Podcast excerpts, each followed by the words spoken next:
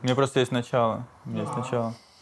Типа такое будет дежавю сейчас небольшое у всех, потому что а, я сломал ногу, да, в том году. Вот. И помимо того, что я там выходил, был кораблем и так далее на улице, я понял, что я всю жизнь носил неправильный размер обуви. Вот. Я всю жизнь думал, что у меня сорок два с половиной - сорок три. После того, как я сломал ногу, я теперь ношу сорок четыре - сорок четыре с половиной. Оказывается, обувь не должна сжать мою ногу. Я думал, я думал, что все должно быть очень плотно и типа, ну, нельзя, чтобы палец просунуть вот между ногой и ботинком. Оказывается, нет. Оказывается, намного удобнее носить обувь, которая чуть-чуть тебе чуть великовата, и как бы ты спокойно в ней ходишь. Отсюда я сделал вывод такой, что, в принципе, все размеры неспроста укладываются там, типа, в ладонь, в аршин и прочие вот такие вот штуки древнеславянские, yeah. да, вот эти вот все, ну, футы. Да, да, вот. Но в нашем двадцать первом веке новые аршины — это триста двадцать, триста семьдесят пять, семьсот шестьдесят восемь, тысяча двадцать четыре и вот такие вот штуки, вот, которые корпорации нам диктуют, грубо говоря. Вот так вот. И да, я пытался найти, почему, например, iPhone такого именно размера или iPad такого именно размера. Я что-то за пятнадцать минут не успел нагуглить этого, но очевидно, наверное, что iPhone — это типа ладонь серии. То есть можно ли сделать из этого вывода, что ладонь растет стремительно? Да, да, да, судя по размерам телефона. Я подумал, вот, ну, вот есть размеры, мне почему-то сразу я подумал как бы про себя, да, про размер своего тела. Ну, я как бы... Из-за того, что я чуть повыше, чем средний рост, минимум там, на десять сантиметров, у меня чуть выше, я сто девяносто, я тебя все время как-то непонятно куда-то впихиваю, чувствую, ну, я, конечно, не два метра, но тем не менее. И я, в общем, вспомнил, что в детстве у меня была такая штука, что я когда ложился в кровать, мои ноги становились километровыми. Я закрывал глаза, это не было... Ты всю жизнь был такого роста? Не-не-не, не. Ну, не всю жизнь, но... Там щетина появлялась, морщина. Да-да-да, я был такой... Вот, только вши рос. Вот. А, и, короче, когда я закрывал глаза и ну, ложился спать, я ну, так вот закрываю глаза и вижу, как мои ноги просто и стена, которая перед, вот, перед кроватью, и к которой обращены мои ноги, она удаляется на километр. Вот этот синдром называется синдром Алисы в стране чудес. Вот, не было у вас такого? Я не один? Мне, мне кажется, такой синдром в плацкарте возникает. Его, наверное, синдром плацкарта. Через лес, это тебе тоже кажется, что твои ноги выросли. Да, да, да. Там волей-неволей. Это, кстати, тоже интересно, почему длина этой койки именно такая. Ну, типа, реально у всех же торчат ноги. Какого бы роста ты ни был, почему? Я в прошлом году видел вагоны, ну, я их не видел, их показывали, которые, по идее, рассчитаны. И теперь... Будут новые вагоны, где будет все хорошо. Наши отечественные. Инновационные. Наши отечественные. С зарядками ю эс би. Блин, ну типа того. Там показывали полный фарш, я уж не знаю, что там дойдет до этого. Они даже как-то расширили, по-моему, чутка. Хотя э, расширить нельзя, потому что все на платформу завязано. На ширину вот этих э, рельс и так далее. Да, придется много перестроить все железные дороги, чтобы было нормально. Не, ну там вроде как-то рассчитали. Нет, там же там речь на длине больше идет, нет? Или ну, там что-то, там что-то как-то внутри они все оптимизировали, а. Сделали все красиво, там шторки, там отгородиться можно. Как-то людям, кто снизу, и у них столик, и все к ним подсаживаются, тоже что-то сделали. Если, кстати, подумать об этой штуке, вот размеры рельс и как бы расширить вот это, ну, точнее, ширина. А в Европе шире. Да. Да, и есть же раньше была другая ширина рельс, была узкоколейка. Да, и да, да. Вот мы как-то смотрели э, фильм, э, уже не вспомню, в общем, это, это времена сразу после Великой Отечественной войны, э, и там ну, трамваи ходили по узкоколейке, и это ну, так странно выглядело, то, то есть и непривычно, ты видишь вот такой вот э, ширины э, путь. И, кстати, тоже еще интересная одна штука, типа, почему они такие? Кто вообще, почему выбрали именно вот этот размер? Почему он стал? Это вот, кстати, к вопросу про iPad. И так это может там как-то с оптимизацией каких-нибудь расходов, материалов связано. Про скуколейку есть еще одна очень крутая история. Прям вот только что... Была, какая- была какая-то загадка, по-моему, это из ЧГК откуда-то, я знаю. Mm-hmm. Короче, в какой-то момент во время войны самолеты э, в определенном месте стали чаще разбиваться. И никто не мог понять, почему.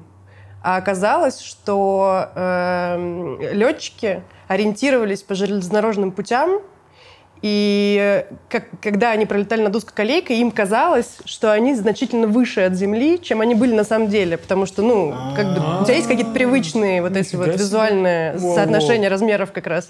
И они по ним ориентировались. А потом оказывалось, что на самом деле они гораздо ближе к земле, чем на самом деле, и поэтому падали. Кстати, да, действительно. Блин, относи... очень интересно. Относительность э... да, да, размеров, да. да, да. Блин, вот тебе синдром Алисы. Ага, угу. Так никто не ответил. У меня у одного такого было, просто не, не хочется успокоить себя. Слушай, я когда, я когда читала про этот синдром, у меня тоже, знаешь, были такие... Ну, это как когда ты читаешь медицинский справочник, такой, господи, у меня вот эта болезнь, вот эта болезнь. Типа, блин, мне тоже казалось, что эти предметы были меньше, чем они были на самом деле. Не, не знаю, мне кажется, нет, не было такого. У меня еще была такая штука, просто что-то про сон вспомнилось, еще была такая история, тоже, может быть, у кого-то такое было, что узкий... Тонкий, толстый, тонкий, толстый, когда такой, э, ты закрываешь глаза, и в процессе засыпания, когда ты начинаешь проваливаться в сон, у тебя такой м, какой-то вот эффект такой, что у тебя сначала тонкий человек, и он такой толстый становится, такой экспендит его, такой пок! В смысле, он такой, ты пок! Сам свое тело? Не, не, какой-то другой человек, я даже не могу вариативный. Сказать. Вариативный. Вот, вариативный человек, блин. Узкий локальный юмор. Ну все, ни у кого не было, да?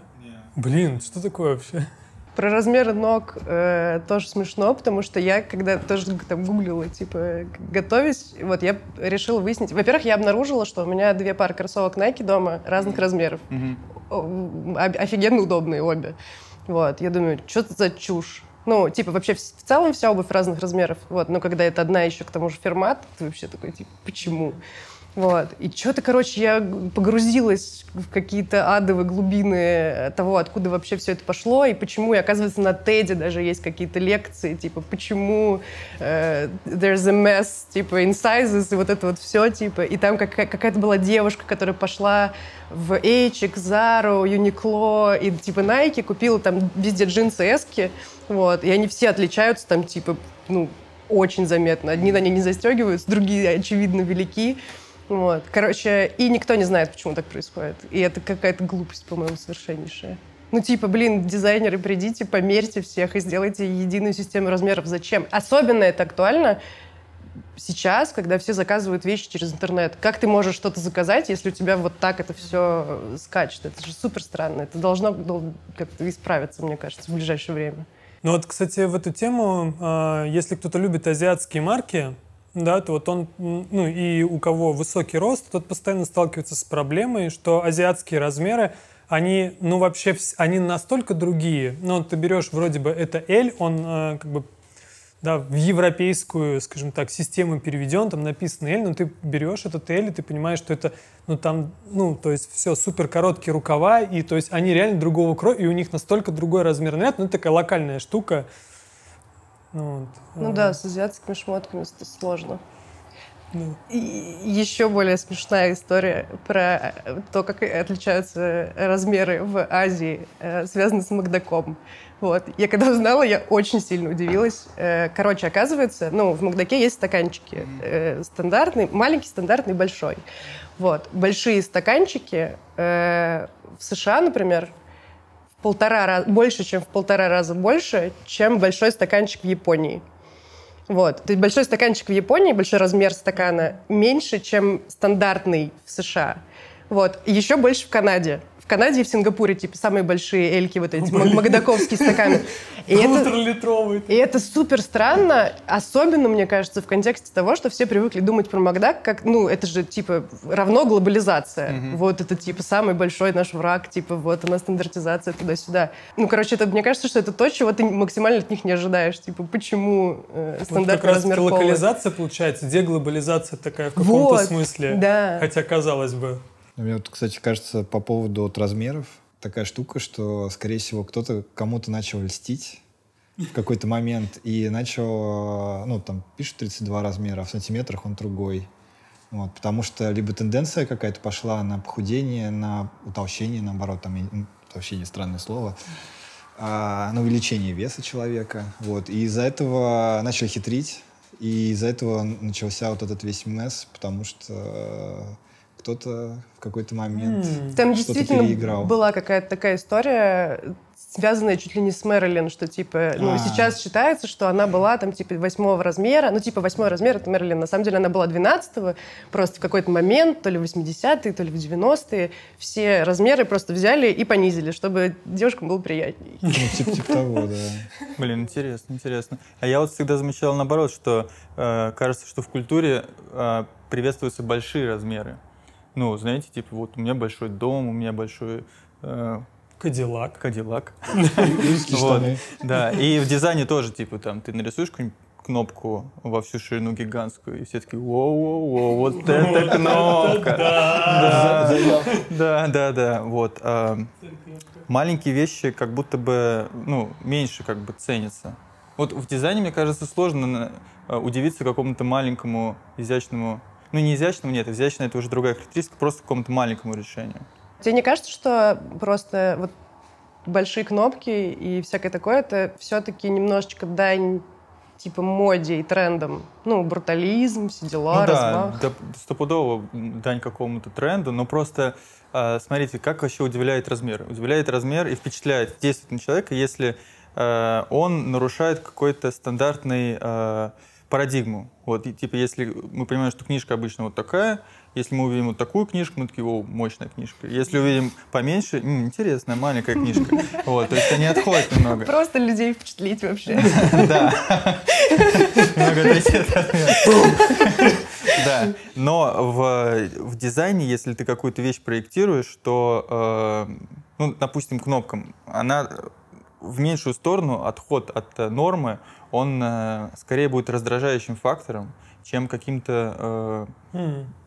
Кстати, впечатляющим, или, не знаю, еще каким-то. Ну, это прикольно. Вот. Это, наверное, связано с функциональными элементами в большей степени и с декоративными в меньшей. А вот с декоративной можешь привести пример, интересно? Какой, Я что п- это может п- быть? Я пытаюсь придумать.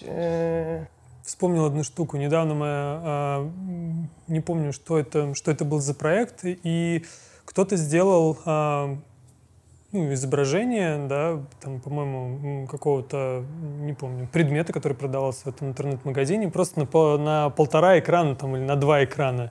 Все сказали, вау, вот эта вышка вообще, вот эта смелость. Ну, это правда, в поддержку твоего тезиса, это прям реально впечатлило, что типа конвенциально у нас как бы есть э, там вот это вот окошко, да, в которое мы смотрим, и вот, ну, как бы, наверное, не очень правильно делать там изображение, которое больше, чем это окошко в несколько раз.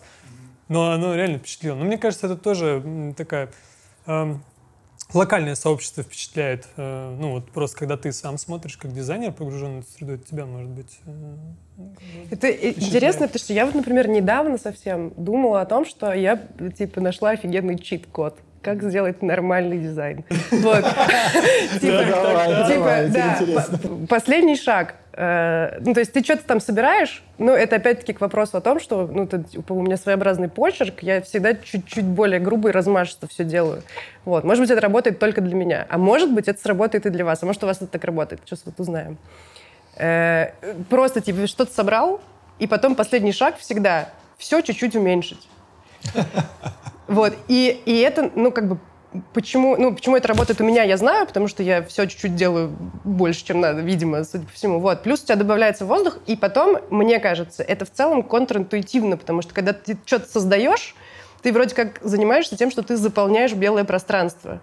И, типа, как бы недозаполнить его, это вроде как не, недоработать. И это очень, мне кажется, я, ну, гораздо ярче видно в работах не дизайнеров. Вот, типа, эти презы жуткие, которые постоянно, да, типа, везде все-все-все-все-все. А потом ты говоришь, господи, уменьшите просто все в два раза, и, и будет отлично. Вот. Блин, я помню, я делал такие штуки. Ну, в смысле, я применял этот метод, он действительно работает. Я просто не взял его на вооружение, несколько раз у меня сработал. Вот. Но и при... При этом я и увеличивал тоже, когда... Ну, это уже такой прям характер появлялся, какой-то стилек прям, когда и э, интерьерж маленький становится, все такое, типа, большое. Вот. Прикольно э, про заполнение листа. Э, интересная штука, что, типа, дети, например, когда рисуют, маленькие, которые не обременены какими-то э, комплексами, или их еще никто не обучал рисовать, они берут и э, просто вот так вот малюют по, по листу солнце, там, типа, дом гигантский, делят, короче, пространство. А чем старше становятся люди, тем у них сужается вот эта область, которую они рисуют. Ты уже тебе пятнадцать лет, и ты вот тут вот в кра... на, на краю что-то рисуешь, такую закорючку mm-hmm. в тетрадке. Вот, ты уже весь в... Боишься, короче, решить лист.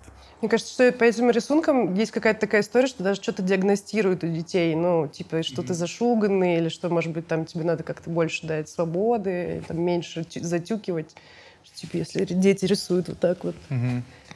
Не знаю. Мне, мне вот, например, был опыт, когда мы с моей хорошей знакомой художницей Юлией Голуб участвовали в выставке, и мы делали объект. И этот объект был метра так три высотой. В обхвате он такой достаточно большой. Мы его очень в интенсивном режиме как-то собрали. Это такие были большие объемные фигуры, на которые потом проецировалось видео. И как бы вот это такой, подумал, вот нормальный размер. Как бы, вот это искусство как бы, я сделал. Просто... Мы, мы сделали, да, мы сделали здоровый объект. Оно, правда, не может быть маленьким. Вот как бы чего-то такое штука там под витрину раскладывать. Это там для палеонтологов. Вот. Но при этом, когда я рисую, в блокноте. У меня блокнот э, вот в половину твоего, то есть это а пять формат. И когда я выхожу на больший лист, мне некомфортно.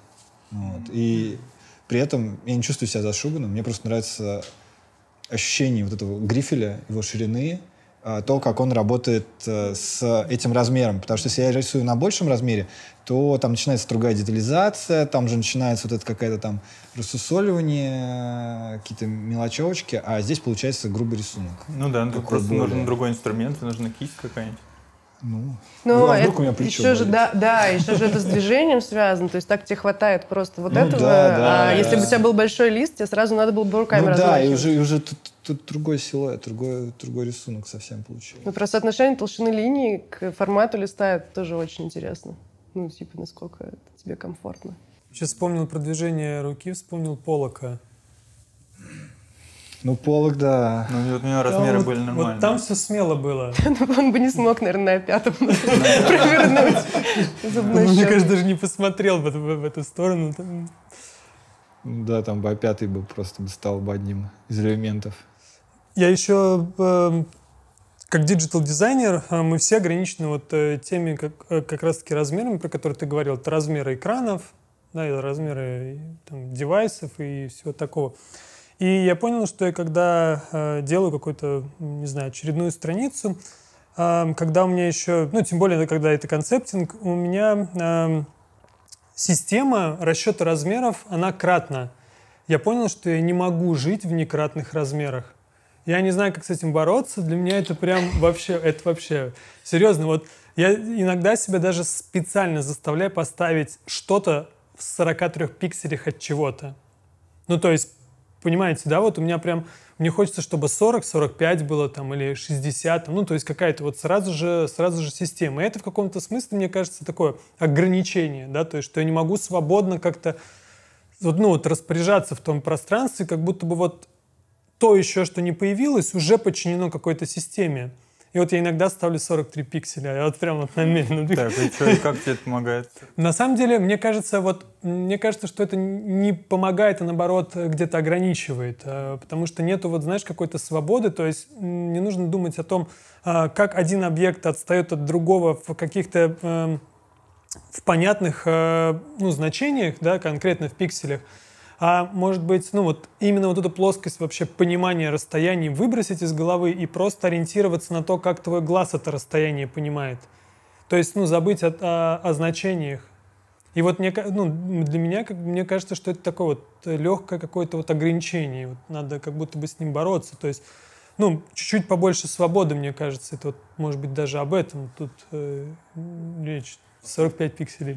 Последние годы, мне кажется, все, все дрючили и дрючились за стандартизацию и то, что можно было передать, и это все было понятно, и из-за этого и получается кратность. Ну, там, поле, ну, конечно, система, межколонник, да. системник, системник, система. Вот. А, так-то, конечно, круче, когда там на глаз собираешь, все как бы красиво стоит, а потом начинаешь в систему вгонять, и у тебя все как бы сыпется. Потому что там нужно... Запихивать в эти запи... сетки. Да? Записывать, запихивать в эту сетку. Ну вот. Но при этом без этой сетки какие-то люди, там, не обладающие каким-то навыком определенным, не набившие руку, они не могут свободно собирать. Им нужно вот дать инструкцию. Я очень долго привыкал к моменту э, В общем, раньше, до э, работы Вони, я э, все шрифты выравнивал по бейзлайну шрифтовому. А, да, мы еще в, так? Да, да, но это еще было в Sketch и в Фотошопе. Вот, а, а когда пришел Вони, там типа контейнеры э, у шрифта, и поэтому невозможно э, по бейзлайну большого заголовка, здесь какой-нибудь ма- ма- маленький подзаголовок, выровнять. Все равно там типа есть визуально вот эта вот разница. Вот это меня вот супер э, фрустрировало все время. Ну, наверное, месяц меня это раздражало, потом я привык к этому. Ну да, Вони только контейнерами собираются. Не, ну а там же, если собирать же большой заголовок, а к нему, например, две маленькие строчки, то там вообще, если ты выровняешь по бейзлайну, будет казаться, что там все не так. Ну, плохо, типа, визуально. Да. Ну, и это просто, чтобы объяснить, я... Ну, это бесит, я согласна. Да, да, да. Я, кстати, помню, сейчас вспомнил почему-то про этот бейзлайн, и э, еще давно, когда Сологуб, Тёма был с нами, и Свят давал Вишняков первую лекцию. Сейчас с ним все хорошо. Да, да, ну, он, в смысле, уехал, да. Да. Свят давал первую лекцию, там что-то про верстку, про книги, по-моему, было. Я помню, там как раз-таки был вопрос, типа, вот как какую-то маргиналию там выравнивать относительно заголовка, там по бейзлайну или все-таки там как-то еще? В итоге по бейзлайну. Ну, в книгах типа по бейзлайну. Я помню, когда-то давным-давно у меня была двенадцатипунктовая сетка, которую я бил на шестипунктовую, а шестипунктовую потом еще на два делил. Соответственно, это была трехпунктовая сетка, и на нее все ложилось. Блин. Очень полезная сетка. В целом мог бы использовать пиксельную. Почти так и было, да. И это, конечно, была супер, супер заморочка, но мне тогда казалось, что это типа, смотрите, как клево. Ты сидишь эту сетку, как бы там мусолишь, мусолишь, потом э, ставишь э, колонцифру, колонтитул, если это какая-то периодика, и все. Вообще, это, кстати, супер интересно, потому что как будто бы э, вот сейчас дискурс дизайнерский, э, ну, по сравнению, например, с тем, что было пять лет назад, изменился как раз в сторону каких-то интуитивных решений. Вы не заметили такого? Что типа вот, ну, дизайнеры начали в лекциях не бояться говорить про какие-то субъективные штуки, что типа, ну, потому что, мне, ну, потому что это выглядит клево, не потому что это система, там, типа, здесь помещается три логотипа и вот это вот все, а именно про интуицию. И короче, не, непонятно пока, как, как это так, почему так, почему так случилось. Не знаю, мне кажется, просто свободнее в какой-то степени стало, потому что если вспоминать, когда даже начинал делать дизайн, я уж не говорю про тех, кто до нас еще начинал это делать, там же было больше заморочек вообще, больше каких-то правил, а сейчас уже и люди, кто принимают решения, они там ровесники наши, и у них бэкграунд другой, насмотренность другая, и... более гибкие решения можно как будто бы предлагать. Не всегда это работает, но, тем не менее, за счет этого появляется как раз вот эта какая-то случайность и периодически какие-то сбивки. Правда, давно я таких не помню, но они бывают. Говорить, по крайней мере, про это, мне кажется, вообще шикарно и нужно, потому что в большей степени сейчас вот и подбешивает то, что очень часто все запихивается в эти лого брендбуки, вот этот непонятный логобук, до сих пор для меня неизвестная сущность. Вот. И да, слыхали? Да, да, слыхали такое? восемь страниц про логотип, как вам? Вот. И, Ломат, да, и, соответственно, всем хочется немножко как бы расшатывать систему, чтобы, не знаю, дышало что-то. Блин, вот, кстати, странно. Это, видимо, связано с тем, что мы работаем... Ну, у нас, в общем, в диджитальной среде...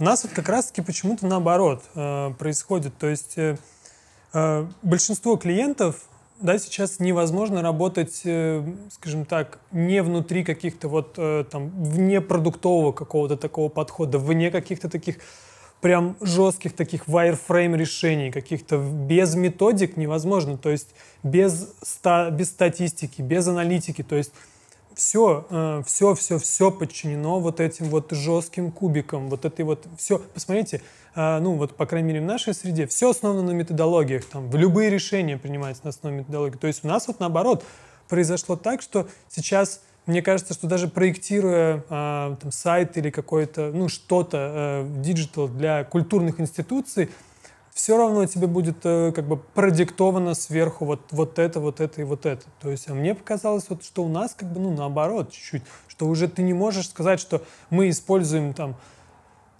такую определенную плотность, да, потому что мы вот э, так чувствуем, да, там, или что это лучше. Тебя спросят, а чем лучше?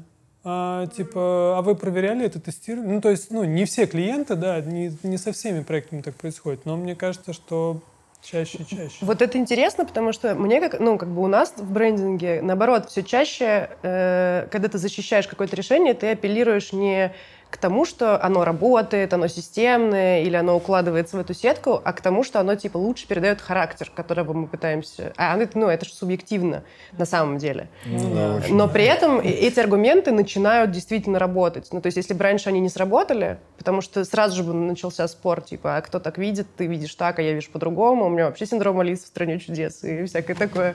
Вот, то увеличьте логотип. Может быть, вот с чем связаны просьбы увеличить логотип. Это просто люди с синдромом Алисы в стране чудес. У меня, кстати, про увеличение логотипа был отличный кейс. Я тогда помню, что я чувствовала себя просто суперменом. Мы, ну, как бы, короче, мы так устали уже от этого, что мы изначально на билбике поставили логос в полную высоту формата. Вот.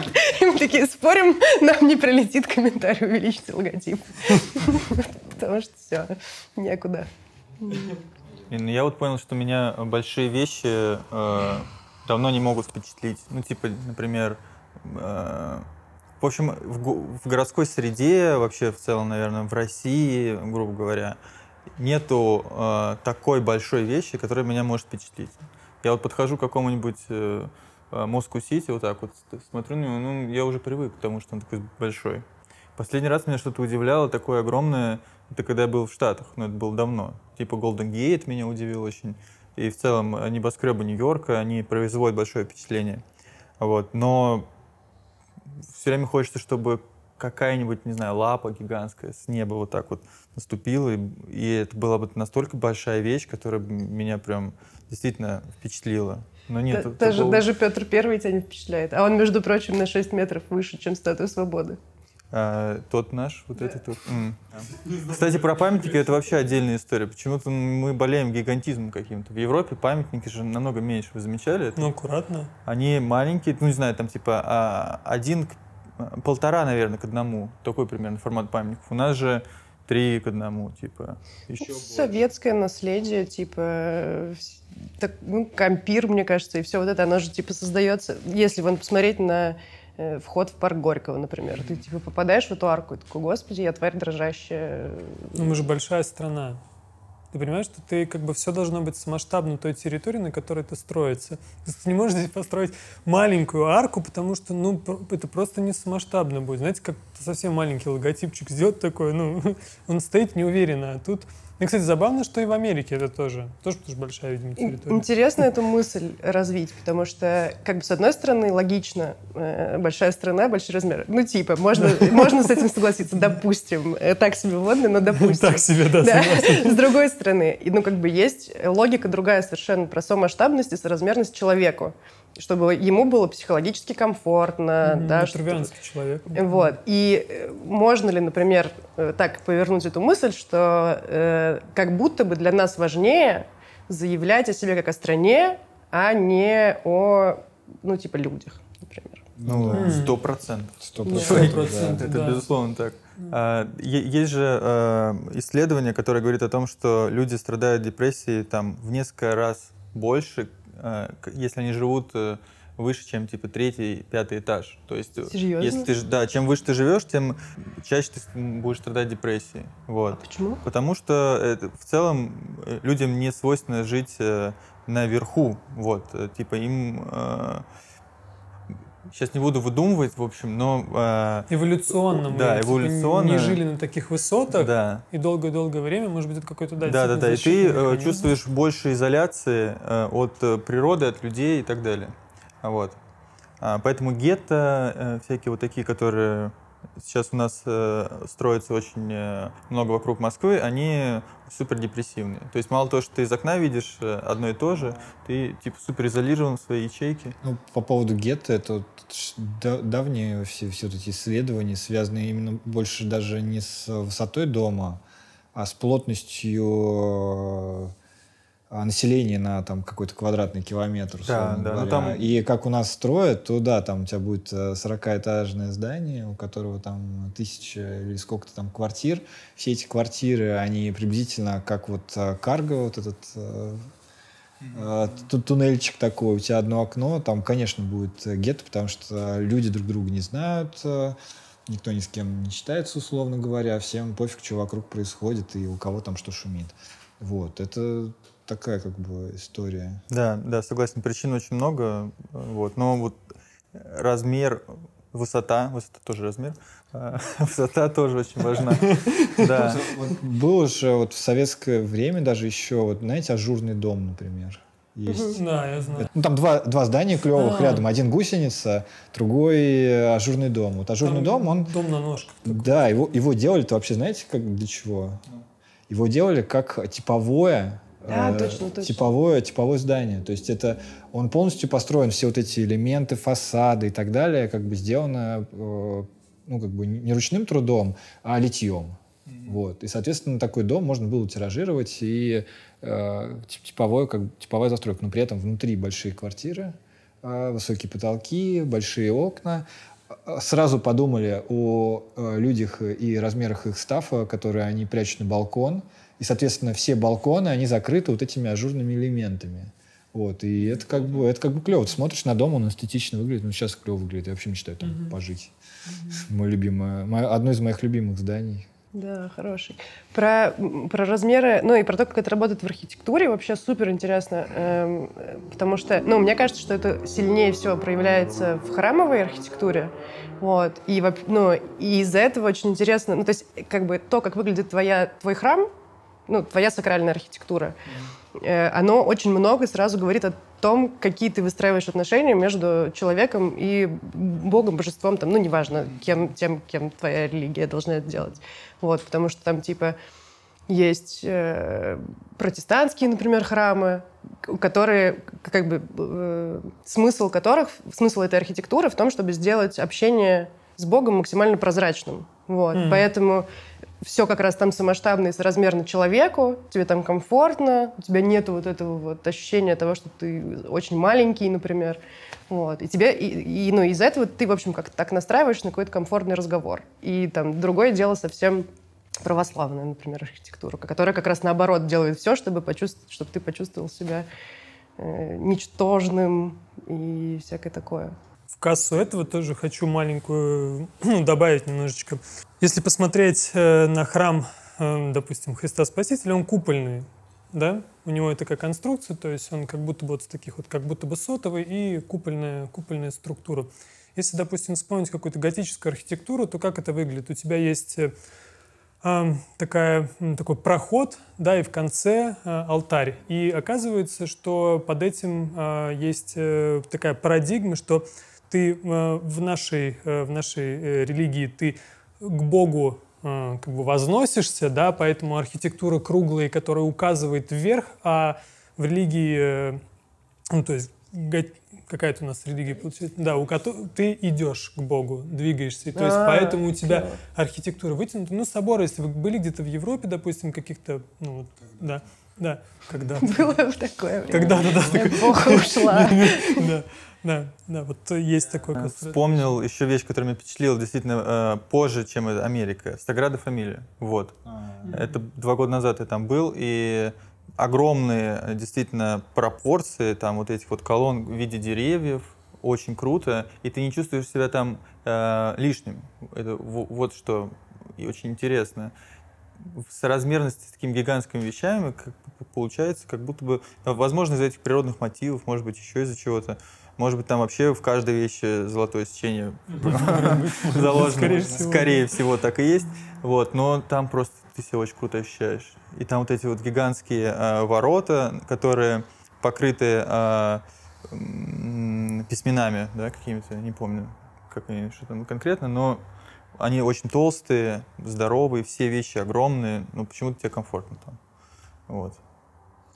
Еще, знаете, сейчас о чем подумал? А, недавно переехали, и в контексте этого я вспоминал, как для меня менялся размер города, когда я только приехал, а потом, ну и в зависимости от того, как где я жил, как изменялся вот этот вот радиус такой жизни какие, моей. Какие миссии ты проходил, насколько М? у тебя открывался город? Да, да, да. да. Не, не, не, нет, на самом деле дело не в этом. То есть, смотри, для меня как город выглядит. Город для меня строится как радиус. Радиус от центра, да, какая-то такая самая короткая прямая до той точки, где ты живешь. И у меня было, что я где-то там жил чуть подальше, да, где-то поближе. Сейчас вообще там, ну, практически уже в Садовое кольцо въехали. Вот. Но смысл в том, что вот мне забавно, как, вот, э, как это ми- за счет этого расстояния, его увеличения, уменьшения меняется сам город. То есть насколько у тебя обрезаются вот эти вот части пирога, да, и то есть, ну, и чем ты ближе, как бы, ну, тем у меня появляется ощущение такой гостеприимности, и как будто бы, ну, меня все начинает больше и больше принимать. Может быть, это типа связано, что... Э, Ну, просто ты обживаешься и привыкаешь э, к чему-то. А может быть, это и вот, ну, как-то... У вас не меняется отношение от того, в зависимости от того, если вот, ну, вы переезжали, конечно, может быть, вы не переезжали, как я там. Вот, у вас не меняется вот это ощущение города? Меняется. Ну, конечно, ну, меняется. Да. Я переезжал мало, то есть э, последний раз переезжал в детстве, реально, там, в... из шестого в седьмой класс. Вот, сейчас я живу... Да, и типа первый класс-шестой класс я жил в микрорайоне, можно так сказать. Ну и там мой город ограничивался микрорайоном. То есть буквально я очень редко выезжал в центр, и город мой был вот, куда можно пешком дойти и на маршрутке доехать до кинотеатра. А сейчас, конечно, по-другому ощущается. Сейчас он большой, ну, с пятнами, имеется в виду там районов, в которых я не был. Но в целом ощущение сильно, конечно, изменилось, выросло. Я думала об этом, когда ездила в Северодвинск, но в другом контексте, насколько у людей, в зависимости от размера города, в котором ты живешь, меняется ощущение времени и понимание времени. Mm-hmm. Потому что история была такая, что... Ну, я туда приехала читать лекции, и, в общем, что-то я читала, нас поселили в какой-то там отель, вот, и на следующий... У меня там было, типа, два утра подряд, вот, и на следующий... И, и пошла домой, гуль...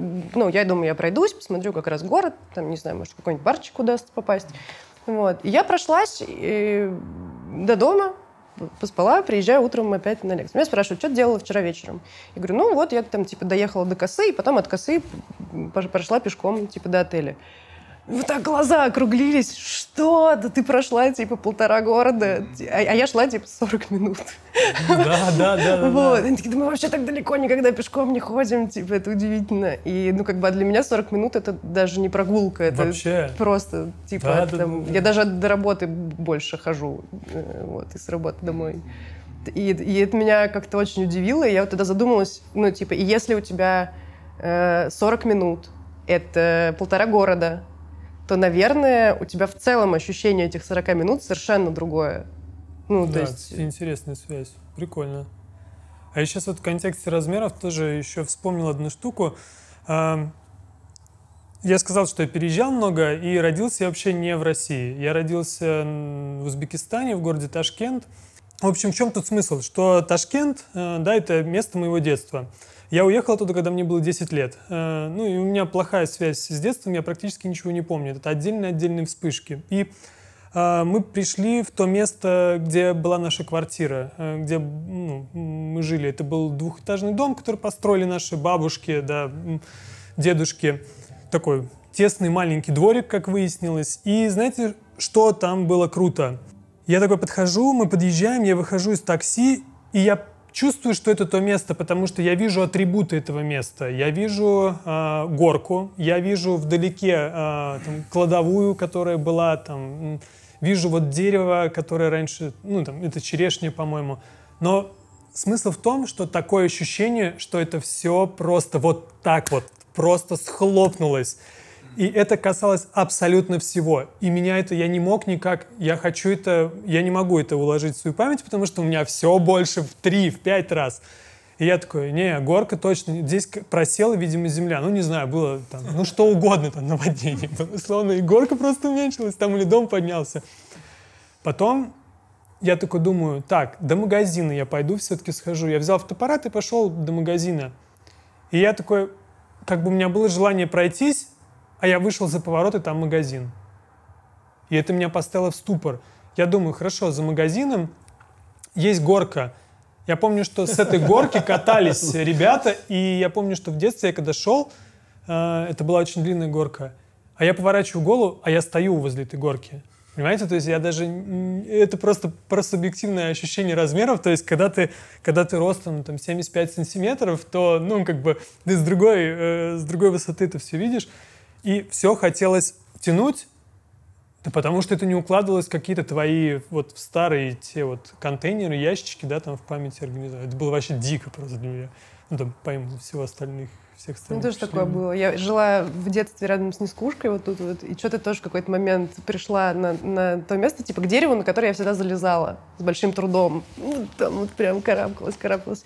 И, ну, а мы гуляли, я как раз что-то, короче, стали говорить про детство, смотрите, я думаю, сейчас мы дойдем до этого места, я покажу, типа, вот дерево, на которое я забиралась. Думаю, впечатлится человек, большое дерево. Ну, какая я была ловкая. Вот, я подхожу, а там, типа, вот такой куст. Ну, такой, на который ребенок может забраться, он, конечно, не сломается, но это все равно куст. При этом представь, что он еще рос все то время, так же, как и ты. Да, да, да. Вот я как раз вспомнил, как раз наоборот такая фрустрирующая история, когда я здесь на выходных проходил мимо дерева, на которое мы лазили, и оно выросло. Я, ну, нормально, ничего не изменилось. Залез? Ну, я, конечно, не в этот раз. Смешно. А ты рассказывал про...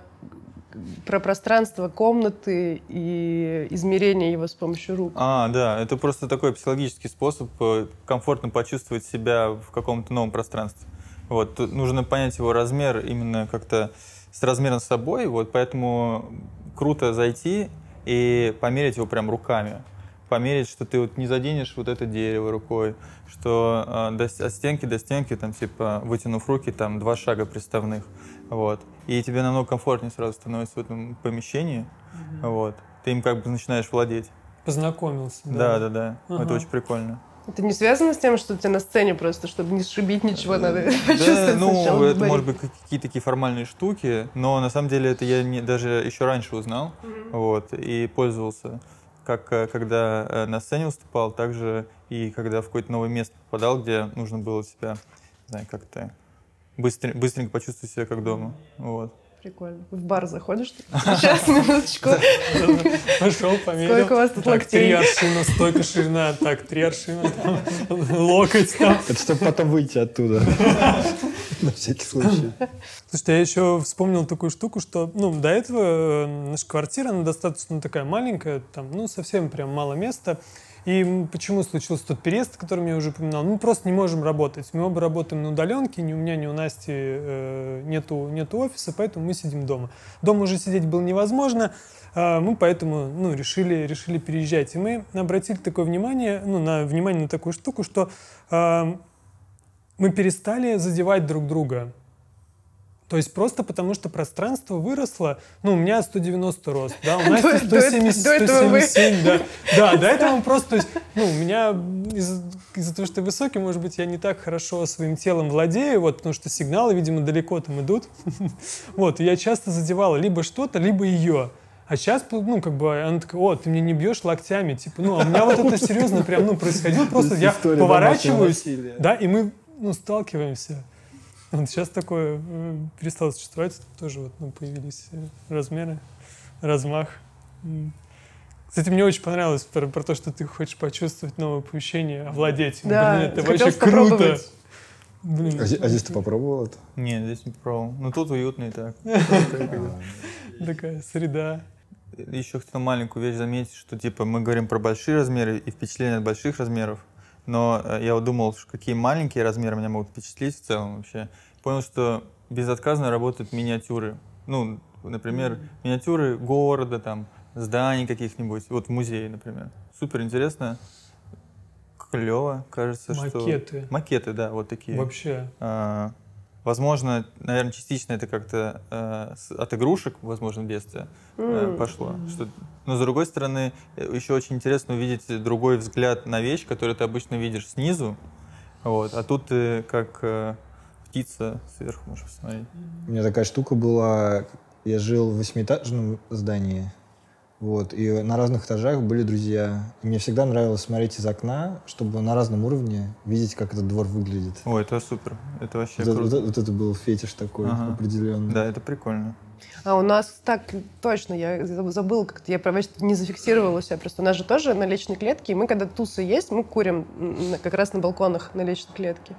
И мы живем на пятом этаже, но курить мы всегда приглашаем всех на восьмой поехать, на девятый, потому что оттуда, естественно, вид лучше. А там действительно, ну, разница очень серьезная, даже в тех крышах, которые ты, ну, начинаешь видеть, а с пятого не видишь. Ну, три с половиной метра, наверное, потолки, да, видимо, там это достаточно, ну, там, много. Да, да. Действительно, ты не узнаешь этот вид, хотя, ну, казалось бы. А еще, кстати, вот помните, мы вначале обсуждали вот эту э, тему про то, что э, рост человека увеличился, да, за последние два, два века. И это, знаете, где можно очень хорошо прочувствовать, если вы куда-то поедете, там, в Подмосковье по Золотому кольцу, зайти в какой-нибудь старый храм, либо, ну, вот, что-то, что было построено там в шестнадцатом, семнадцатом или восемнадцатом веке. То есть э, я помню, что мы, подним... не помню сейчас конкретное место, но мы поднимались в некую, в некую башню, и вот там ты прям чувствуешь, насколько были маленькими люди, потому что там вот все как будто бы уменьшено в три раза. Любой вход, любая дверь. Вот практически, ну, все вот оно вот такое. То есть, ну, ты прямо вот буквально, у тебя метр шестьдесят пять дверь. Я не думаю, что в оборонительном сооружении, ну, наверное, все-таки играет какую-то, в каком-то смысле, решающую роль быстрое передвижение там по этой лестнице. Но там... С другой стороны, забаррикадироваться проще. Может быть, можно это действительно и так посмотреть. Это я так просто предполагаю. Но смысл в том, что там вот нужно почувствовать, мне кажется, насколько были, были люди... Ну еще, к тому же, в некоторых случаях, в некоторых местах это как преклонение определенным перед входом, да, в пространство. Да, я как раз да. тоже хотела сказать. И, и еще, может быть, это для того, чтобы вот этот эффект того, что ты заходишь в какое-то А-а-а. помещение, он для тебя был еще сильнее, усилился. В Чехофопии э, есть э, такое здание, обман, обманка. Вот. У него, ну, как бы, когда ты смотришь на фасад, оно и вообще не кажется тебе каким-то объемным. Вот. Потому что там такое крыльцо и, ну, такой классический вход. Там двери, я не знаю, стандартная дверь, она сколько там, типа два двадцать, наверное. Если я не ошибаюсь, помню. Тут как, примерно, короче, два двадцать. Вот. Но ну, и фасад, соответственно, так выглядит. Он прям выперт как бы на тебя вот этот небольшой. Но когда ты попадаешь внутрь, ты очень сильно удивляешься, потому что там супер высокие потолки, но снаружи тебе этого не видно. То есть ты готовишься войти в обычный дом, вот, а попадаешь в помещение с супер высокими потолками. И это впечатляет. Вот, тоже, потому что неожиданно. Может быть, в храмах это как раз тоже так работает. Может быть, да. Может быть, действительно. Ну, или так. Там во дворцах. Ты такой заходил. Не, ну, и, во дворцах там и двери, и потолки, ну, там, да. Все там нормально, как бы. Еще и насквозь это, чтобы так коридорно через все было. Прострел ага. сквозной. Там все работает на пафос. Сейчас мне почему-то вспомнилось, я могу сейчас ошибиться. Это, по-моему, музей Гуггенхайма. Он, по-моему, в Нью-Йорке, да, находится. Его спроектировал. В общем, короче, хочу увидеть это, это, это здание. Почему? Потому что там Чуть есть такая... Чуть-чуть не дошел. М? Чуть-чуть не дошел до него. Да? Вот. Ну, я правильно же говорю, Гуггенхайма музей. Да? Ну, да, да. Вот. И мне очень хочется увидеть, ну, потому что... Который спиральный. Да-да-да, вот, вот, точно.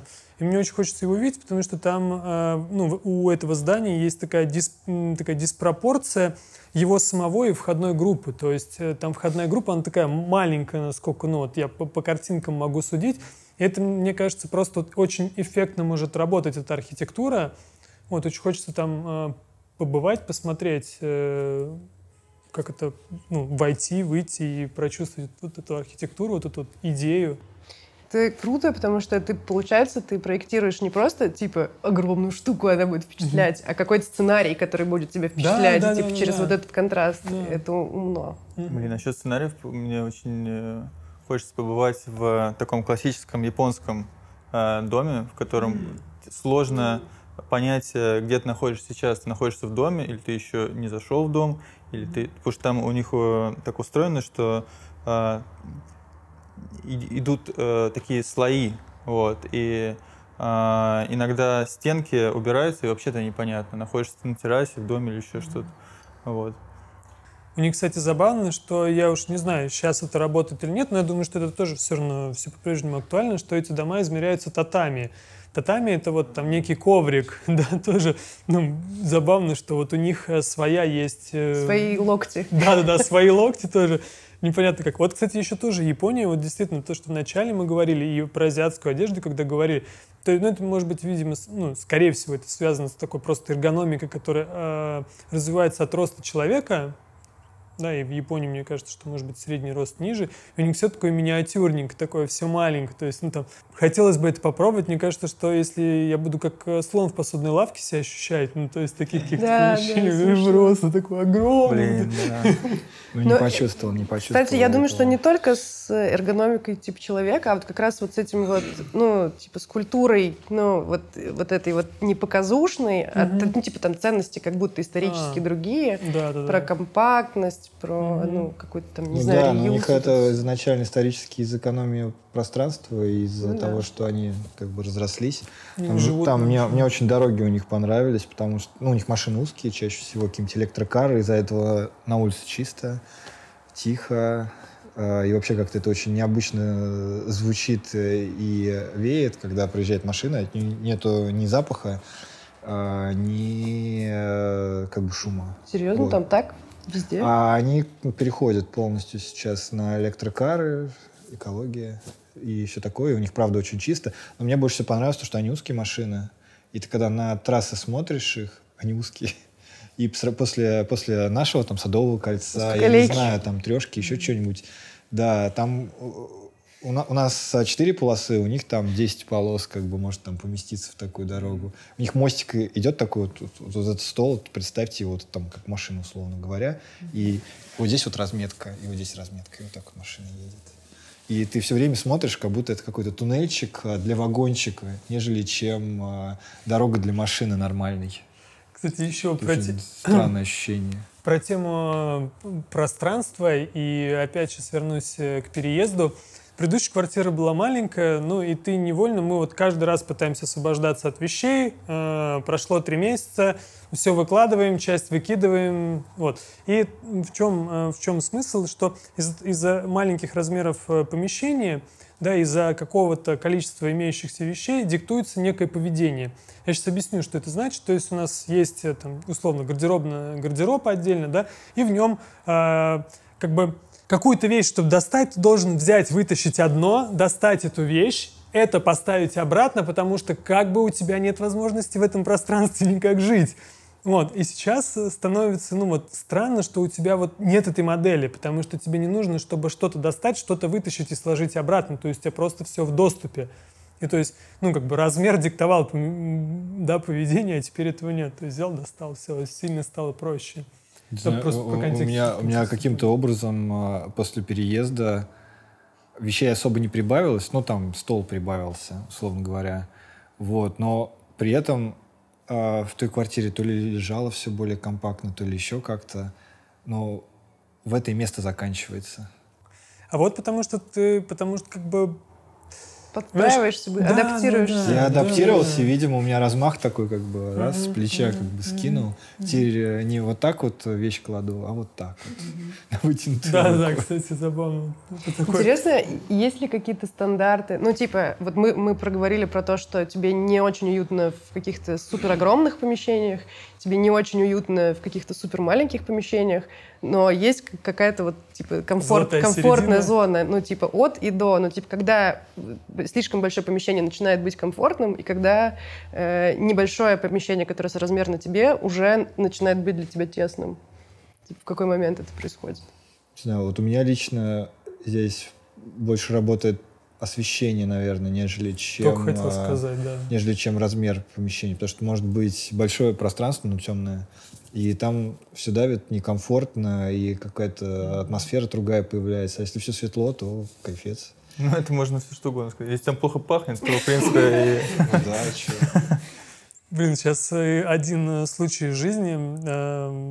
Сколько, по-моему, в прошлом... Я уже не забыл, ладно, пускай будет в прошлом году, по-моему. Мы ездили в Ирландию, и в Дублине очень дорогие квартиры. Ну, то есть, ну, сутки квартиры там от одиннадцать тысяч. Ну, это обычная квартира, ну, вот в приятном где-то центре. Ну, бюджет был, бюджет был скудный, мы выбрали какую-то, ну, квартиру чуть подальше от центра, ну, Дублин небольшой город, то есть там даже удаленность, это там тридцать минут на автобусе, удаленный от центра район, вот, такой спальня, это тридцать минут. Ну вот, в общем, короче, мы выбрали, мы выбрали квартиру, по фоткам посмотрели, она чистая, светлая, компактная очень. И я впервые в жизни в той квартире испытал приступ клаустрофобии ночью. У меня нет клаустрофобии, у меня единственная фобия, а, у меня две фобии, там, ну, какие-то, которые вообще меня не особенно в жизни э, лимитируют. Вот, а там я впервые почувствовал, я не мог уснуть, у меня было невероятное сердцебиение и волнение. Почему? Потому что помещение было такое, знаете, как ты поднимаешься на первый этаж, да, и потом ты спускаешься такой, типа, в подвальное какое-то помещение, но там квартира, обычная квартира, но там все было вот такое маленькое, все вот такое вот очень компактное, то есть в душ ты заходишь, и там ты вообще себя чувствуешь вот так, и вот здесь потолок. И это к теме света. Там было одно небольшое окно, которое выходило на, во двор, и получается так, что весь дневной свет э, как бы перекрывала стена э, этого, этого же дома. Он такой как-то сделан, вот такой какой-то странной такой формы, какой-то эркер выступающий, он перекрывал весь свет. И я старался убежать из этой квартиры, потому что вот не было света, и это пространство было настолько маленьким вообще, вот, ну просто оно вот прям вот вообще... Мне кажется, что если бы там было бы окно большое, и оно было бы ну, на солнечной стороне, или хотя бы эркер бы не закрывал, мне кажется, совсем другое было бы ощущение. Блин, ты сейчас все это рассказал, и мне, э, я вспомнил книжку очень классную Марка Данилевского, называется «Дом листьев». Там э, сюжет э, начинается с того, что типа... чувак обнаруживает в своем доме, ну, у него жена, дети, все нормально, обычный дом такой американский, но вдруг они обнаруживают, типа, лишнюю дверь, которой вроде бы тут никогда не было, но дом большой, э- и, может, они не замечали ее, может, еще что-то. В общем, они открывают, и там такая маленькая комнатка, э- которой тоже вроде бы до этого никогда и не было. Вот, они начинают... Э- мерит дом, обходит и понимает, что там вроде бы типа, ну, не, не, негде этой комнате появиться снаружи. Вот. И с течением времени эта комната начинает увеличиваться.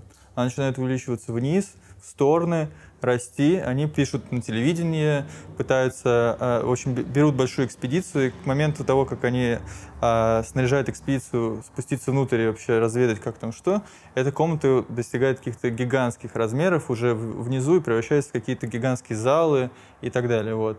Дальше рассказывать не буду, потому что книжка очень классная, но вот это вот... финт с пространством, с размером которого как бы не может быть, да, но оно есть, оно вот вызывает такой, типа, э, ужас.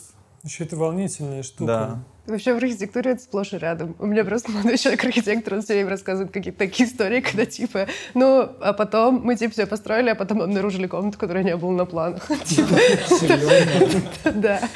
Кто-то где-то поставил стенку. Прикольно. Не знаю, у меня по поводу вот объемов и тех же самых размеров, из-за того, что много в три дэ работаю, там как-то, не знаю, почему-то э, начал смотреть именно больше в микроразмере, а это получается в большем размере. То есть и я, когда что-то делаю, у меня всегда какой-то крупный план на какую-то, на самом деле, очень маленькую вещь. И я вот в последнее время с собой пытаюсь бороться, чтобы выйти на какое-то интерьерное видение, на какой-то о- общий план, нежели чем все время как бы изучать объект в деталях в более бли- ближнем плане. Это вообще вот какая-то интересная штука, и с ней, оказывается, сложно бороться.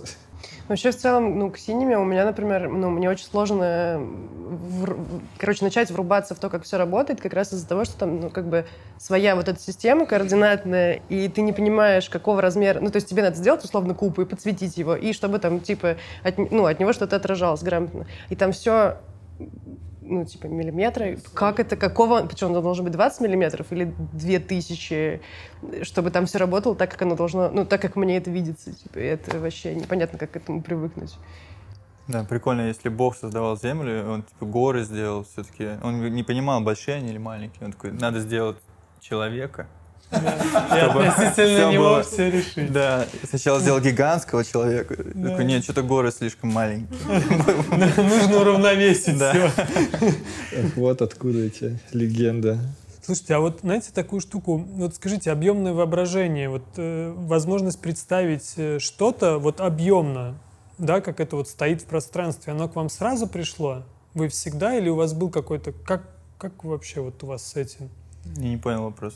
А, смотрите, я, я расскажу свой кейс. Короче, я когда пошел учиться в университет, я инженер-строитель. И на первом э, курсе у нас была инженерная графика, начертательная геометрия. Да. Да.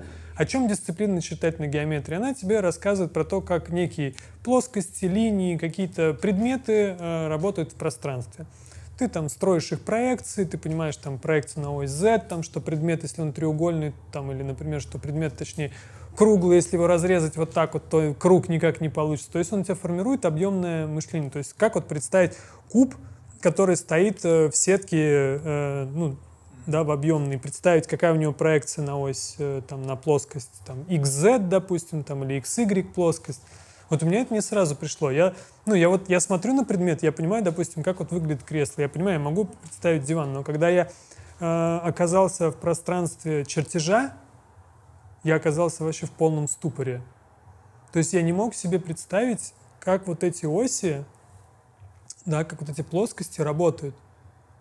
Ты же все как бы переводишь, это, это три дэ ты переводишь в три проекции плоских. И вот тут у меня просто был вообще какой-то перелом, и я, вправду, я полгода, ну, дисциплина длилась полгода, да, ну, один семестр, э, и я в течение большей части не мог э, вообще с этим никак справиться. То есть для меня это было как, знаете, как э, какой-то голос где-то там вообще, я вообще не мог понять как-то. И потом у меня в один вечер, у меня как будто произошло такое, и все. И оно включилось, как тумблер. А что сложнее было, э, раскидать э, трехмерный объект на проекции или собрать трехмерный проект из, из проекций существующих? Слушай, сложнее, наверное, была, была вот эта штука, именно прям не, не, вот ты сейчас говоришь про инженерную графику, э, да, когда у тебя есть некий объемный предмет, который находится вот в этой системе. Э, сложнее было начитать на геометрии, когда у тебя есть, э, допустим, пересечение плоскостей. Да, вот тут оказалось сложнее, просто потому что плоскости, они могут пересекаться относительно друг друга не так, да, то есть когда ты цилиндр и в него врезается куб, ну там, он может, конечно, под углом, но как-то тебе в целом это все, ну, более-менее понятно, вот, за исключением линии пересечения, это очень сложная штука, а вот, э, вот плоскости, линии, как эти плоскости протыкают, вот у меня почему-то вот там была самая сложная штука. Я с детства рисовал объемные граффити вот такие. У меня было все просто. Да, да, да. Так я в школе тоже рисовал. Дайм, по-моему, был такой чувак, он три дэ-буквы всякие рисовал на фасадах здания. Не помнишь такого? Не помню. Я помню, это сильно впечатляло. Ну, у него большие размеры фресок были. Фасад здания, например. Вот, и я всегда офигевал, как он вот как раз вот начертательно... Инженерную графику. Инженерную да. графику, да, переносил на такие как бы гигантские размеры, потому что одно дело, когда ты рисуешь там на формате там а четыре, а три, а два, там, я не знаю, смотря mm-hmm. какой чертеж, а другое дело, когда ты стоишь вплотную к стене и то же самое рисуешь. Потому что, там, когда рисовал граффити, это всегда была большая проблема. Ты там нарисовал какую-то хрень. Отбежал. От, отбежал, смотришь, что, что ты все криво нарисовал, у тебя глаз поехал в сторону. Ага. Ты такой раз все как бы перекрыл, как бы заново это все дело поправил. Тут, конечно, ну, было, они на, ну... наносят разметку, наверное, по, по ну, квадратам. Да, да, да, да, как, как вот эти картины с, да. рисуют с эскизов. Ну, есть же еще альтернативный взгляд. Ми- микро, нет, микрограффити. Как, как, как, какую-то экскурсию мы ходили, и на Цветном бульваре нас подвели к столбу. И, вот, и такие, смотрите внимательно. И там просто какая-то... Да, блин, это офигенно. Это круто. И с тех пор я думаю, интересно, сколько их, типа, вообще в городе. Ну, типа, и никто не обращает на них никакого внимания. Ну, это, кстати же, такой тоже прием работы, типа инвертировать, инвертировать по размеру, там не только цвет там инвертировать, а по размеру. Сделать что-то это маленькое, там, или раз, наоборот, растянул. Это, кстати, тоже про мои ограничения. Мне все хочется, ну, вы вначале говорили об этом, мне нужно все больше делать, у меня все маленькое, мне все, а мне все нужно больше делать. Да, ну, кстати, типа, если ты работаешь на, э, в контексте... десктопа, да, ну, диджитал дизайн десктопа, то там есть куда что увеличить. А если ты делаешь мобильную штуку, то там ты уже ничего никуда не увеличишь и не уменьшишь. Там не работает вот эта вот что, история с какими-то крупными картинками большими. Mm-hmm. Там эта стандартизация прям под все элементы буквально заточена. А у меня вот такой вопрос к вам. Я что-то недавно попробовала первый раз что-то собрать какой-то веб. Ну, не первый, ну, в общем, какой-то. И мне что-то очень понравилось, но это отдельная, отдельная история. Вот. Но вопрос в чем? Ну, типа, вы же делаете дизайн для экрана. Mm-hmm. Вот я, когда работаю, я все время призумливаюсь и отзумливаюсь. А вы призумливаете и отзумливаете или нет? Ну, типа, зачем? Ты же делаешь формат под, собственно, формат. Слушай, самое есть такой шорткат э, в Фигме, команд ноль. Это означает стопроцентный масштаб посмотреть. Угу. Ну да. Вот, вот эта штука. Ну, ты призумливаешь, отзумливаешь, но я стараюсь все-таки работать около вот этих вот ста процентов. То есть, э, ну, сильно увеличиваю, я не знаю, когда иконки какие-то рисую. То есть, но потом ты все равно, у тебя вот, ты ходишь в таком узком диапазоне на самом деле. А мобилка вообще, я ее, ну, это, кстати, тоже интересный, э, у меня такой флоу. То есть я рисую вначале так, ну, просто вот рисую, рисую, вот просто на артборде, как на артборде. А потом смотрю это все с мобильного, просто потому что там все нахрен переворачивается, что все по-другому смотрится. Это удивительно. Плотность изменяется элементов, элементы вообще становятся несоразмерными. Одни кажутся маленькими, другие большими. Что-то все поразъехалось, и потом ты начинаешь эту систему пересобирать, вот, ну, уже... Просто по оптике. Просто глядя, да, да на то, что да, у тебя да, в руке да, есть. Да. Угу, угу. Так и работает, да. Я тоже работаю в ста процентах, но я отзумливаю назад, чтобы увидеть э, какие-то ритмы, которые идут вниз. Mm. Вот. А, а ближе очень редко. Mm-hmm. Вот. Помнишь, Линда, ты еще говорила о том, что э, кто-то работает э, на гигантских э, артбордах, а кто-то на четких, типа. Да, да, да, да, да. Это я, это я очень удивилась, когда узнала, ну, увидела просто через плечо, что э, Свет, когда собирает макет, у нее один макет, какого, ну, типа, визитка. Да. Она занимает, типа, типа, положенные, ну, все возможные шесть метров иллюстраторовского артборда. Вот. И, и тогда, ну, и, и я что-то долго думала о том, почему, ну, типа, зачем так вообще? Вот, потому что у меня нет, но у меня workflow такой, я создаю двенадцать артбордов тысяча девятьсот двадцать на тысячу восемьдесят, типа, сразу под презу просто, что, чтобы было, и потом просто, чтобы оттуда выкидывать. И прямо в, эти, в этих артбордах, типа, у меня ну, по, по, по тысяче вариаций вот так вот того, что может быть на этом условно, типа, слайде. Вот, но при этом, когда ты щелкаешь стрелку «переместить», то, конечно же, у меня перемещается объект гораздо сильнее, чем у Света он перемещается. Ну, типа, если мне надо подвигать. Вот. И поэтому получается, что все, что я делаю, оно автоматически чуть более грубое и, скорее всего, более крупное, вот, чем у нее. И получается, что, короче, то пространство, в котором ты работаешь, ну, это как с блокнотом опять и грифелем ну, влияет есть, на твой есть, почерк. Есть такая штука еще, можно залезть в настройки и там настроить шаг, с которым да. ты будешь двигать. Вот, и можно тогда так не извращаться и не делать вот эти двадцатипятиметровые как бы артборды. Вот. Ну, подожди, он же стандартно пиксель. Ты можешь его сделать меньше пикселя? Да. Там в пунктах можно двигать. Ну, а в пунктах можно меньше делать. Можно ноль один сделать. Можно ноль один. Можно хоть ноль ноль один. Просто ты не будешь видеть, у как это двигается. У тебя по стрелочкам будет, соответственно, двигаться ноль ноль один э, пикселя. Ну да, да, да. Да? Mm, да? да ну, конечно. Да, да, вот мне вот этот секрет открыли. Э, я как- как-то помню... Вова Родионов, он мне говорит, братан, измени шаг, сделай ноль один, повзрослей. Я говорю, в смысле? Он такой, в прямом смысле, ты не можешь, типа, кнопка у тебя там вправо, она не может двигать на один пиксель. Так, блин, не, профессионалы не работают, типа, поменяй шаг на ноль один. А когда ты двигаешь шифтом, ты двигаешь на один Но пиксель. Это... То есть ты прям, твоя вот эта, ну... То есть формой, ты, ты с формой можешь как бы работать сильно плавнее. Точнее, точнее, да-да-да. Ну, из-за этого все изящнее, да, и, как-то, да, и, и да, ощущение да. совершенно другое. Но, с другой стороны, ну, типа, ты можешь говорить, что это менее профессионально, а можешь говорить, что это, типа, мой почерк. Вот это я так делаю. Не, ну там, конечно, ты шутка была про повзрослее, да. Вот, ну, это смешно. Но это, кстати, интересно, потому что я была уверена, что в диджитал-мире как раз все... пиксельные, типа, все шаги пиксельные. Ну, как шаги ты можешь... пиксельные, зачем тебе, зачем тебе вообще шаг ноль один пиксель? Вот эти некрасивые вот эти Нет, муарчики ты... по краям. Это когда ты делаешь, ну, допустим, это пиктографики, ну, скорее касается. Mm. То есть ты иногда... Мне легче в иллюстраторе, допустим, собрать иконки, чем... Mm-hmm.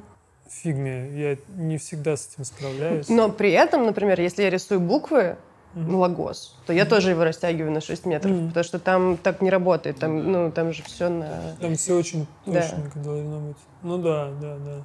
Ребят, слушайте, нужно уже заканчивать. И давайте я снова спрошу вас у всех по поводу того, что вы видели самое красивое за... Давайте за изоляцию, вот, за, за период самоизоляции. Да. Давайте я начну. Короче, половину самоизоляции мы провели в деревне, в Рязанской области, в селе Лунино. Посередине поля стояло четыре домика, и мы полтора месяца в этих домиках прожили. Бегали вокруг лисы, летали комары, какие-то жуки, куча всякой живности. И за все это время я сделал пятьсот фотографий закатов. Я никогда такого не видел. Я видел абсолютно черный с алым закат. И это, пожалуй, самое красивое, что я видел. Вот просто черная полоса неба, вот черная практически совсем, и э, такая узкая линия вдоль горизонта, ну, она яркалая была. Наверное, это вообще бомба была. Везет. Я, поскольку не была на природе еще ни разу, пока за, за все то время, когда начался карантин, все, что я видела красиво, происходило на экране с проектором его. Вот, пока я смотрю кинчик. Поэтому, ну, и, и самое красивое, наверное, из того, что я посмотрела, это «Тайная жизнь» Малика. Вот. И, наверное, ну, и, во-первых, если вы не смотрели, я вам очень советую, потому что это просто крутое кино с точки зрения истории. Вот, и вообще там, ну, короче, крутой, очень сильный фильм. Вот, с очень красивыми кадрами, с этой странной маликовской камерой, с которой он бегает за, за, за всеми людьми. Вот, и... Но у меня как-то, в общем, не знаю, может быть, это как раз из-за того, что это изоляция или вот это все, но я как-то все это переносила, в общем... Короче, я, мне как-то удалось себя почувствовать вот в этом месте. Опять-таки, может быть, это из-за специфики того, как он снимает. Э, ты как будто бы вид, ну, действительно там присутствуешь. Вот. Но ощущение было дикого кайфа какого-то, что я наконец-то вырвалась и, из этого поганого города. И обожаемого, мы обожаем Москву. Вот. Но, короче, это было супер красиво и приятно. Андрей. Андрей, давай ты. Ну вот ладно, давай я. Вот по поводу того, что видел, сейчас не знаю, как-то все подсмешалось, потому что ну, постоянно там, не знаю, смотришь YouTube, Vimeo, а, разные чуваки выкладывают шоурилы, как бы красиво, там процедурность, а, все сияет, а, каждый извращается как может, там появляются новые какие-то возможности, ты такой, о, клево, я тоже так сделал. Но, наверное, ничего визуального такого особо не запомнилось, ни закатов, никаких таких моментов, но мне больше всего запомнилось, наверное, ощущение, когда первый раз в машине поехал. Когда за нами заехал друг, мы сели в тачку и поехали. И мне кажется, вот это ощущение, оно было более интересное, нежели чем то, что я видел за все это время. И как-то оно более ценное для меня. Это, это, это реально забавно. Вот. Следующее ощущение будет такое, когда я в метро спущусь. Когда в метро спущусь, мне кажется, вот это будет тоже интересно, как это пер- первоотк- был, как первооткрывателем не, буду. Не, нечего там делать, не экспериментировать. Ну, когда-нибудь придется. Блин, ну когда э, закончился, закончилась самоизоляция, э, конечно, все чувства обострились, и на улице э, и запахи, и свет, и все ну, стало каким-то более ярким. Поэтому я вот сейчас сидел сам и думал, я не готовился к вопросу, поэтому думал, что, что я могу выделить. Наверное, лучше выделить что-то более недавнее, когда я, я уже, как сказать, привык ходить на улицу, и все стало снова обыденным, и легче стало замечать какие-то вещи, да, интересные. И вот вчера видел очень прикольно, насыпали кучу песка гигантскую такую у меня во дворе, огромную. Вот. И, видимо, когда ее насыпали, ее еще потом трактор так огромную. Прижал. Это важно. Огромную. Ее, короче, трактор сверху вот так вот, видимо, немножко лупанул, типа сверху так пук. И она такая гладенькая стала сверху, а снизу такие каскады песка обрушивались. Вот в детстве я бы просто кайфанул от такой кучи, я бы там устроил с маленькими игрушками, они забирались. Но сейчас я посмотрел, подумал, блин, какая классная фактура. Вот такая большая гора, такая фактура, и вот завтра ее уже не будет. Дождь. Да, я понимаю. Чертов да, дождь. Круто. Круто. Вот так вот мы, ребят, вот наговорили, так вот. Наговорили восемьдесят минуточек. Да, интересно, сколько из этого было про размеры.